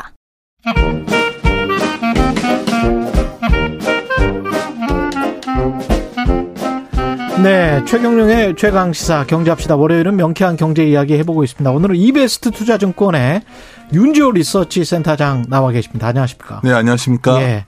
한미 금리 역전 때문에 네. 뭐 고민이신 분들 그 다음에 걱정이 되시는 분들 많은데 한덕수 국무총리는 그렇게 걱정할 것까지는 없다. 우리가 한 세 차례 정도 충분히 이겨냈고 그렇기 때문에 그런 네. 말씀을 하셨습니다. 네. 그러니까 뭐 우리가 채권 쪽에서 본다면 음. 지금 당장은 역- 역전되어 있지만 일단 8월에는 FOMC가 없잖아요. 그리고 음. 한국은 금통위가 있고 아마 그때 되면 비슷 같아지겠죠. 그렇죠. 9월이 문제입니다. 9월에 이제 어떻게 됐던 간에 자이언트 스텝이나 뭐 빅스텝을 한다면 음. 아마 금리가 벌어질 것 같고 QT도 하게 되니까요. 큐티도 한 큐티는 지금 아직 실시가 안 하고. 있는데 이제 하고 있죠. 9월부터 이제 더 규모가 커지게 되니까 예. 그래서 이런 것 때문에 이제 걱정하는 게 이거잖아요. 금리차 때문에 결국 외국인들이 우리나라의 채권이나 주식을 팔아서 나갈 것이다. 음. 이게 두려운 건데 제가 보기에는 과거 2018년에도 우리가 다들 예를 들고 있지만은 그 금리차가 역전됐음에도 불구하고 당시에 원화채권의 외국인 매수가 그 기간 동안에 한 25조 정도 샀었거든요. 예. 그러니까 이번에도 뭐 크게 다를 것 같지 않습니다. 결국 음. 중요한 건 그날의 펀드멘탈일 것 같고요. 음. 주식 관련해서는 사실 이기에 좀 말씀을 드리자면 환율이 훨씬 중요합니다. 현재 원달러 환율이 1,300원을 넘어가 있기 때문에 환율이 상당히 높은 수준인 상황에서 외국인들이 강하게 매도하지 않아요. 음. 달러 기준으로 코스피를 보면 이번 조정기에 거의 30% 이상 조정이 됐었거든요. 아. 현재 코스피의 원화 기준의 코스피보다 10% 정도 더 낮다 보시면 됩니다. 음. 이 국내에서 외국인들이 다시금은 강하게 한국 주식을 줄일 이유는 크지 않다 저는 판단합니다. 그 30%라는 게 음. 달러 기준으로 30%입니까? 네, 달러 기준으로, 네. 달러 기준으로. 그러니까 외인들 입장에서는 1,300원대니까 네. 그 전에는 1,200원대였는데 네. 그러니까 훨씬 더 싼 값에 한국 주식을 살 수 있다. 그런 그렇죠. 말씀이잖아요. 뭐 길게 보면은 음. 우리가 이거는 뭐 적용하기가 쉽진 않겠지만 음. 지나고 나서 보면 원 달러 환율이 한 1,300원 이상 원 이상일 때 음. 경제가 안 좋으니까 그런 상황이 오는 거거든요. 그렇죠. 근데 장기 투자자라면 그럴 때 한국에 대형주들을 사 놓으면 지나고 나서 보면 원 달러 환율이 다시 한 1,200원 위로 이상 깨지고 1,100원 음. 깨 1,100원 근처 가주면 사실 주식은 꽤 올라 있을 경우가 많습니다. 그러면 그쪽에서도 한10% 먹을 수 있으니까. 그렇죠. 예. 그래 최소한 지금 저에게 질문하신 외국인들이 아 금리차 때문에 한국 주식을 팔고 나간다 이거보다는 음. 현재 환율 레벨을 놓고서 판단하시면 주식을 크게 줄일 가능성은 높지 않고요. 채권은? 채권은 같은 경우에 과거에 샀었다는 게 더 중요하죠. 음. 뭐 그건 여러 가지 이유가 있겠지만은 우리나라의 펀드멘탈이 그렇게 뭐 금리 차가 과거에도 항상 미국보다 뭐 엄청 높았던 건또 아니고요. 그렇죠. 그렇죠. 예. 그래서 그런 걸 감안한다면 좀 약간 미디어에서 좀 과장된 어떤 음. 우려를 하는 것이 아니겠는가 저는 이렇게 판단하고 있습니다. 근데 미국 같은 경우는 아까 네. 큐티도 말씀하셨는데 큐티가 이제 양적 음. 긴축을 그쵸. 이번에는 네. 말하는 겁니다. 양 양적 긴축을 할 음. 것이고 그게 또 금리 인상 효과가 분명히 있을 것이고 네. 금리 인상은 언제까지 얼마나 할 거라고 보세요? 그러니까 뭐 최근에 이제 다들 의아해 하시는 게 어, 연준이 이렇게 물가 잡으려고 금리 올리고 있는데 미국 증시는 강하게 반등을 합니다. 음. 아주 간단하게 말씀을 드리면 한 200, 2.5까지 올라왔으니까 250pp가 올라온 거죠. 쉽게 말해서. 예. 근데 앞으로 올라 많이 올라가면 100bp거든요. 음. 3.5입니다. 예. 그러면 남은 게 100bp하게 없다면 사람들이 속도 조절 얘기를 할 수밖에 없는 상황이 온 그렇죠. 거고요. 예. 또 하나는 점도표상으로 이제 중립 금리 수준, 뭐 어려운 음, 예가 아니, 음. 아니라요. 이거 이상으로 금리를 올리면 약간 긴축적으로 회수하는 느낌의 금리거든요. 이미 도달한 거죠. 그렇다면 또 특히 이번 파월 의장이 이번 FOMC에서 9월부터는 금리 인상폭을 축소할 것을 시사했었거든요. 예. 우리가 시장에서 기대하는 거는 금리 인상은 이미 다 알고 있고 음. 이 속도가 언제쯤 둔화될 거냐를 본다면 둔화될 가능성이 매우 높아졌고요. 그래서 현재 기대감들은 9월에 이제 빅스텝 정도 한 50bp요. 음. 그다음에 이제 용어가 많습니다. 0.5. 그렇죠. 그다음에 11월, 12월은 베이비 스텝 한 0.25 0.25 정도 하면은 연말에 3.5에 도달하는데 음. 그러면 긴축이 단기적으로 어느 정도 마무리되는 거 아니겠는가? 이러한 기대감들이 지금 주가에 반등을 이끌고 있는 어떤 모멘텀이 되고 있는 상황입니다. 3.5일 때 미국이 3.5일 때 우리 한은은 어떻게 할까요? 근처로 쫓아가겠죠. 쫓아가는데. 그 이제 현재 예. 현재 한은 같은 경우는 그 한국이 2.25잖아요. 2.25죠. 근데 뭐 3.5까지 미국이 갈지 안 갈지를 첫째 의심이 있고요. 음. 우리도 여기서부터는 3% 정도까지 일단 가지 않을까 저는 보고 있습니다. 2.25에서 3%까지 예. 그렇게 생각을 하시고 대비를 하는 게 그 안정감 마음의 안정감도 생기고 좋겠습니다. 예. 그렇죠. 대출 금리 생각해 보시면 음. 그렇고 예금 금리도 많은 분들이 얼마나 올라갈까 궁금해들 하시는데 예. 그래도 그 정도 기준금리가 가면 예금 금리도 쫓아서 더 올라갈 가능성은 높다 보고 있습니다. 근데 과거에 뭐 세 차례 그렇게 한미 네. 금리가 역전됐을 때 네. 우리가 잘 넘어갔기 때문에 네. 이번에도 괜찮을 것이다. 이렇게 생각하는 분들이 많기는 합니다만은 역으로 과거의 경우가 그대로 적용이 되는 것이냐. 네. 물론 뭐 경기 상황이나 이런 것들을 또 봐야 되는데 네. 지금은 어떻게 보세요? 그러니까 우리가 이제 그랬을 때 음. 뭐 전체 우리나라 경기도 중요하지만 전체적인 미국의 경기를 보면 요 흥미로운 현상이 있었죠. 이번에 어떻게 했던가 미국의 GDP가 연일로 하는데 2분기에 마이너스 0.9가 나왔거든요. 음. 그럼 1분기에 마이너스 1.6이었는데 2분기에 마이너스 0.9 하면 우리가 NBER이라는 제 뭐 약자 이제 갑자기 까먹었는데 하여튼 보통 거기서 경기 예. 침체 기준으로 두 분기 연속 GDP 마이너스를 얘기합니다. 음. 충족이 됐죠. National Bureau of Economic Research인가 뭐 아, 그런 거 역시 그럴 거예요. 맞습니다. 예. 예. 근데 거기서 이제 여러 가지 경기 침체를 예고하는 지표가 여덟 개인가 있는데 음. 사실 이걸 갖고서 경기 침체를 선언할 수는 없다는 거죠. 이유가 뭐냐 보면 이 미국의 그 지표를 경기 지표를 딱 보면 재고가 엄청 줄었어요. 음. 재고가 마- 한 마이너스 한 2% 정도?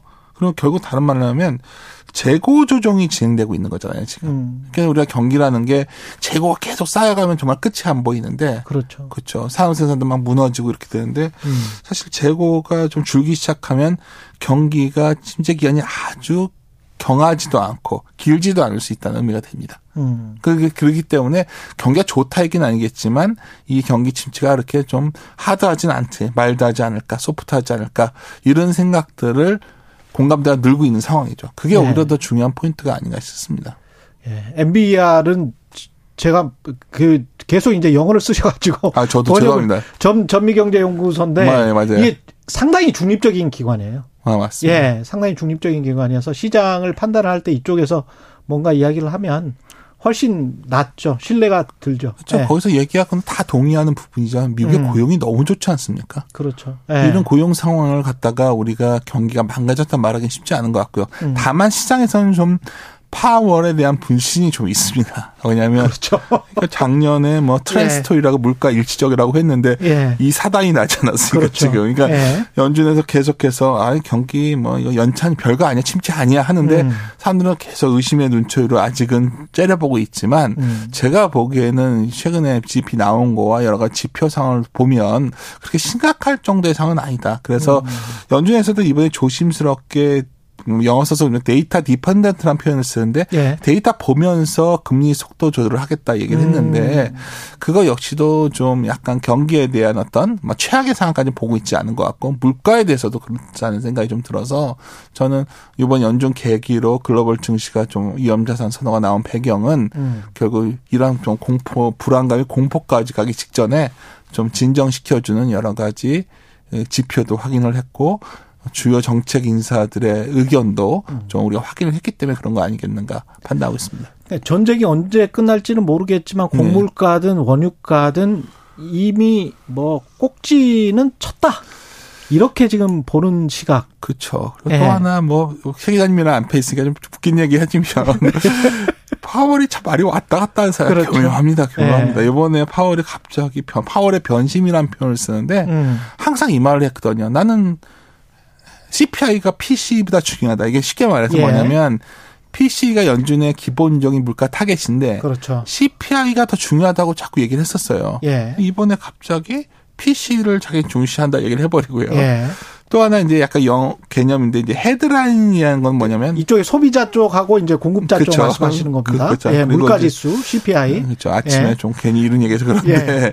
CPI 알아주시면 중요합니다. 예. 예. 그리고 코어라는 게 있어요. 그래서 예. 음. 아까 말씀드렸던 에너지나 곡물가 같은 걸 제외한 코어 그렇죠, 물가가 그렇죠. 있죠. 예, 핵심 물가 지수. 근데 파월이 계속 그랬었거든요. 나는 네. 코어보다 헤드라인이 중요하다. 헤드라인은 쉽게 말하면 음. 장바구니 물가입니다. 왜냐하면 미국에서 휘발유는 굉장히 중요한 그렇죠. 물가죠. 근데 공유 신용품 가격. 어. 근데 이번에 갑자기 하여튼 코어가 더 중요하고 PC가 중요하다 했습니다. 코어 PC죠. 음. 근데 어- 아다르고 어다른 게 코어 PC는 사실 안정될 확률이 매우 높거든요. 점점. 그렇더라고요. 예. 그러면 아 연준이 뭔가 자기가 지금 뭘 주시해서 보고 있다의 기준이 어. 미세하게 변한 걸 보여줬기 때문에 사실 시장에 참가하는 저가이 같은 사람들은 음. 그거가 상당히 긍정적 시그널로 좀 비춰졌다. 공- 공급자 쪽의 물가 지수를 이야기를 하는 거 보면 재고를 막 쌓고 뭐 이런 네. 것들이 멈췄다. 그렇죠. 그걸 보는 것 같아요 지금 파월이. 음, 네. 예. 그래서 이제 결국은 이렇게 보면은 음. 뭐 코어 PC를 본다는 거는 다시 말씀드리지만은 좀 더 물가 그러니까 약간 그 CPI와 PC가 좀 서로 다르게 가는 어떤 예. 경로가 있었는데 어 그 가능성이 높아졌기 때문에 방금 전에 기자님이 저에게 물어보신 것처럼 물가가 좀 피크아웃된 것이냐 물어본다면 지표상으로는 그럴 가능성이 매우 높아졌죠. 예. 네, 이렇게 볼 수 있습니다. 꼭지는 친 것 같다. 네. 이게 뭐 꼭지가 친 것 같으면 참 다행인데 네. 최악의 상황에 네. 뭐 아닌 줄 알았는데 음. 3.5까지 이렇게 쭉 가다가 어 내년에 다시 뭐 어떤 인플레이션이 맞습니다. 아니면 연말쯤에 뭔가 인플레이션이 다시 시작된다든가 네. 그럴 가능성도 있는 거 아닙니까? 근데 이제 우리가 물가의 구성을 보면 음. 주식 시장에 굉장히 동행하는 지표가 있습니다. 그러니까 네. 그, 그 물가와 동행하는 대표적인 게그 상품 시장입니다. 커머더티 시장이라고 예. 하죠. 거기 보면 석유가 근근히 버티고 있는 거고 나머지는 다 급락을 하고 있습니다. 아 그렇습니까? 그쵸. 구리랄지 이런 거다 그렇죠. 금나겠습니까? 그러니까 경기를 나타내기도 하지만 결국은 커머더티 가격이 더 올라가기가 쉽지 않은 거죠. 아, 원자재가 그렇죠. 예. 최근에 운임 지수도 매- 매우 안정화되고 있거든요. 아 그렇습니까? 예. 거 좋게 말하면 연준의 의도대로 경기를 좀 괴롭혀서라도 cool down 시켜서라도 어 결국은 물가를 잡았다 얘기도 되겠지만 더 말씀을 드리자면 유가도 그렇지 않습니까? 최근에 러시아 얘기가 나오지만은 아무리 틀어막아도 러시아의 우랄류가 중국에도 들어가고 뭐 여러 군데 들어가지 않습니까? 음. 그리고 뭐 물론 가스 같은 경우는 여러 문제가 되지만 또 하나 어떻게 됐던 간에 바이든 대통령이 중동을 방문해서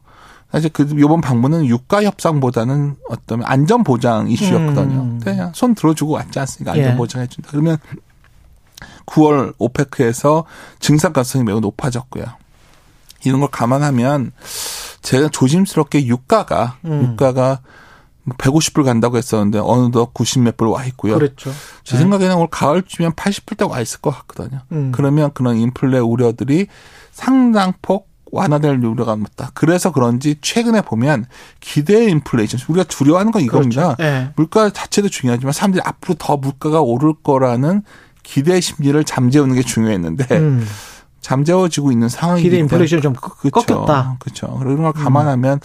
제 생각에 연말에 뭐 현재까지는 뭐 3.5 얘기하고 있는데 뭐 그 정도까지는 염준이 경고 차원에서 가겠지만 더 올리기는 쉽지 않다. 음. 물가는 뭐 당장 2%대로 가지는 않겠지만 뭐 3, 4%대 정도로 하향 안정화되는 흐름이 내년 상반기까지 이어지지 않을까 저는 이렇게 판단하고 있습니다. 당장에 주유소에서 2,000원 하던 게 한 1,800원 하니까 네. 마음에 좀 안심은 되더라고요. 네. 예, 안도감이 좀 생기고 뭐 이런 거는 있습니다. 그리고 곡물 가격이 제일 걱정이었거든요. 예. 우리가 만약 위기가 생긴다면 과거에도 결국 빵을 달라 하다가 민주화 시 음. 나오고 뭐 아랍의 봄도 그래서 그렇죠. 오고 여러 가지 문제를 야기할 수 있는데 어떻게 됐던 간에 곡물 수출이 진행되고 있고요. 음. 양은 좀 줄었지만 그래서 야 그게 약간 걱정이에요 사실 곡물은 음. 좀 여러 가지 기후 영향도 있고 하다 보니까 그쪽은 잠재워지지 않겠지만 나머지 쪽들의 물가는 여기서 안, 낮아진다가 아니라 뭐 더 치솟기는 그리 녹록치 않은 상황까지 예. 와 있다. 저는 이렇게 판단하고 있습니다.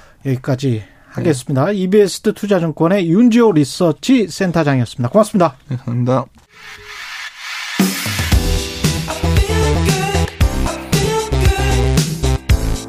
세상에 이익이 되는 방송 최경영의 최강 시사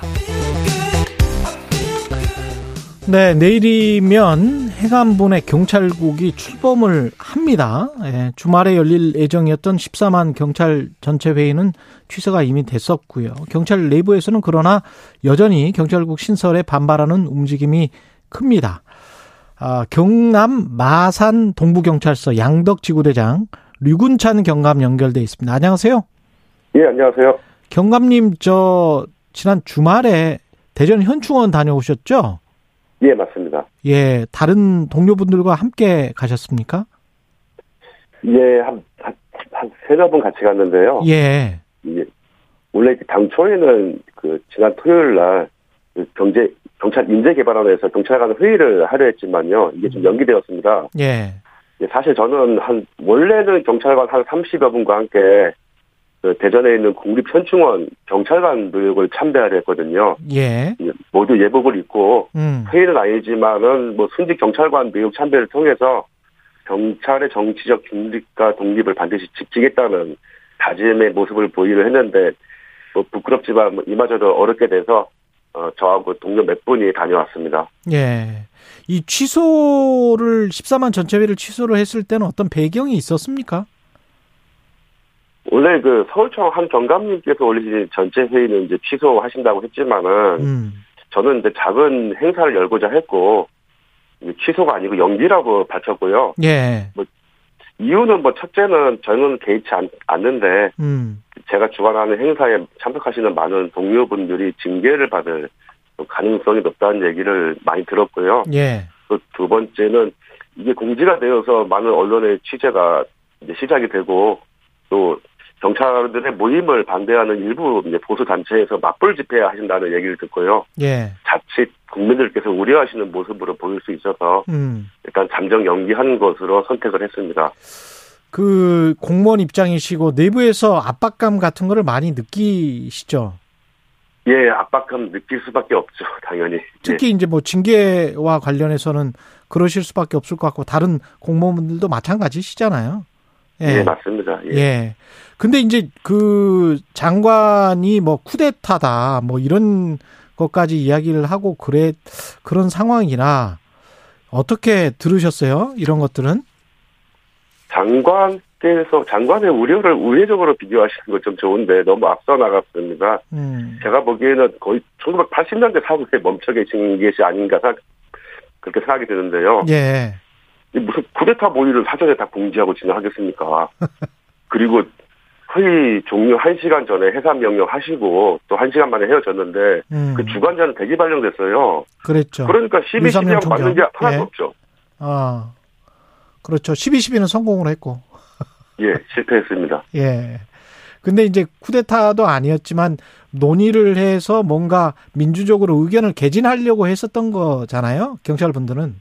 예, 맞습니다. 예. 근데 그런 상황을 너무 이제 쿠데타적인 행위다 뭐 이런 식으로 이야기를 지금 계속 하면서 격분시키는 측면도 있는데 예. 또 한 가지 측면이 경찰대와 비경찰대 이야기를 지금 계속 하고 있잖아요.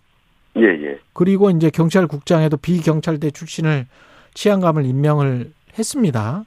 그 경찰 내부는 어떻게 생각하세요? 이, 이 상황을?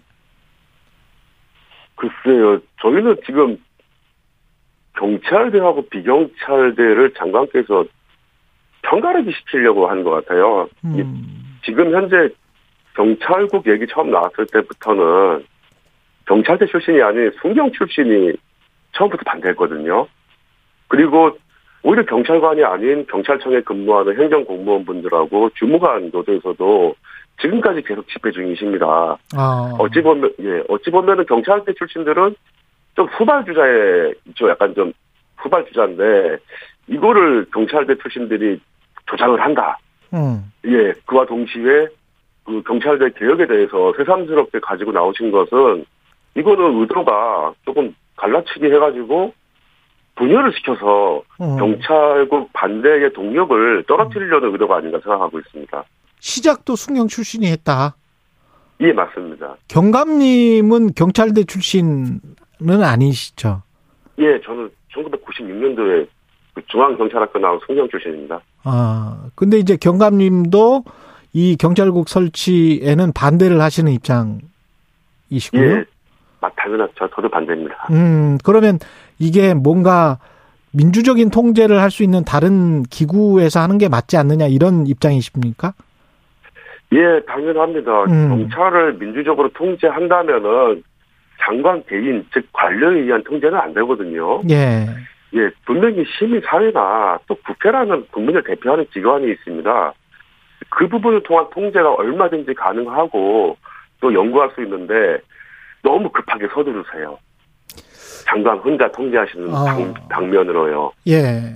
예, 그래서 너무 안타깝습니다. 지금 그래서 경찰국 신설이 되고 뭐 거기에서 할 수 있는 일이 뭐 뭐가 있을까요? 인사나 뭐, 뭐 어떤 것들이 있을까요? 인사를 주로 다루게 되고요. 예. 예, 치안 정책도 같이 하게 된다. 음. 예. 그런 걸 지금 뭐 말로는 이제 경찰 지원 부서인데 음. 인사를 가져가면은 그거는 지원 부서가 아니고 통제 부서가 되거든요. 음. 그러면 경찰대 출신이 이제까지 뭔가 특혜를 받아왔다는 식으로 이제 장관이 이야기를 하는 거는 어떤 뉘앙스 아까 갈라치기라고 말씀을 하셨는데 예. 어 구급에서부터 시작한 순경 출신을 더 어, 대우를 해줄 테니 이 방안에 계속 따르는 게 좋지 않겠느냐 뭐 그런 뉘앙스일까요? 어떻게 보세요? 그렇죠. 예, 그런 뉘앙스인데 예. 사실은 그 현재 대통령께서 그 과거 후보자 시절에 몇 달 전에 어, 경찰관들의 제일 그 희망 사항이 그 경찰청장의 장관급 격상이거든요. 아. 예, 저희는 일반 공무원에 비해 가지고 계급이 하나 더 많습니다. 음. 예, 그래서 사실 지금 순경이 10급 대우 받거든요. 아, 하나 낮, 낮군요. 예. 그래서 계급을 하나 없앨 수가 없으니 장관급으로 격상이 되면은 자연스럽게 직급이 올라가요. 음. 그런데 그뭐 취임도 하시기 전에 그거를 제일 먼저 공약 파기를 했거든요. 안 돼, 어렵겠다고. 아, 그랬었군요. 예. 예. 그런데 이제 와서 경찰대, 비경찰대 운운하면서 후경신 출신들 대응하겠다. 그 말을 믿을 사람이 누가 있겠냐는 거죠. 그렇군요. 그러면서 이제 경찰청장 이 사실상 행안부 장관에게 어떤 뭐 지시나 명령을 받는 것 같은 그런 분위기가 되니까 그래서 경찰들이 반발을 하는 측면이 있겠습니다. 경찰청장이 음. 청장은 임기제 공무원입니다. 예. 예, 2년 임기 보장돼 있어요. 교통 음. 청문회를 통과하고요. 그거는 정치나 외부에 간섭받지 않고 본인의 양심과 의지대로 법 집행하, 집행하라는 그 국민의 뜻이거든요. 예. 근데 장관은 임기가 없는 정부직 공무원입니다. 어. 근데 임기제 공무원이 정부직 공무원의 지시를 받게 된다면은 음. 또 그거를 법률이 아니고 법령으로 만들어 버린다면은 음. 그거는 잘못하면은 바지 경찰청장을 만들 수 있거든요. 예. 그래서 저희는 반대하는 것입니다. 지금 이렇게 이제 경찰국이 신설이 됐고 앞으로는 그러면은 어떻게 해야 될까요? 국회에서는 어떤 식으로 하는 게 맞다라고 보세요? 경찰 입장에서는? 제가 보기에는 국회 입법을 통해 가지고 예. 현재 경찰법에 나와 있는 경찰위원회 위상을 더욱더 강화해야 됩니다. 음. 그래서 경찰위원회가 장관의 간섭 없이 어, 경찰의 인사 그리고 치안 정책도 모두 관장할 수 있는 그런 힘 있는 경찰위원회를 만들면 가장 타당하지 않을까 생각합니다. 지금 현재도 경찰위원회는 있는데 경찰국이 신설됨으로 해서 경찰위원회는 사실상 힘이 없어지고 무력화되는 그런 수준입니까, 그러면은? 예.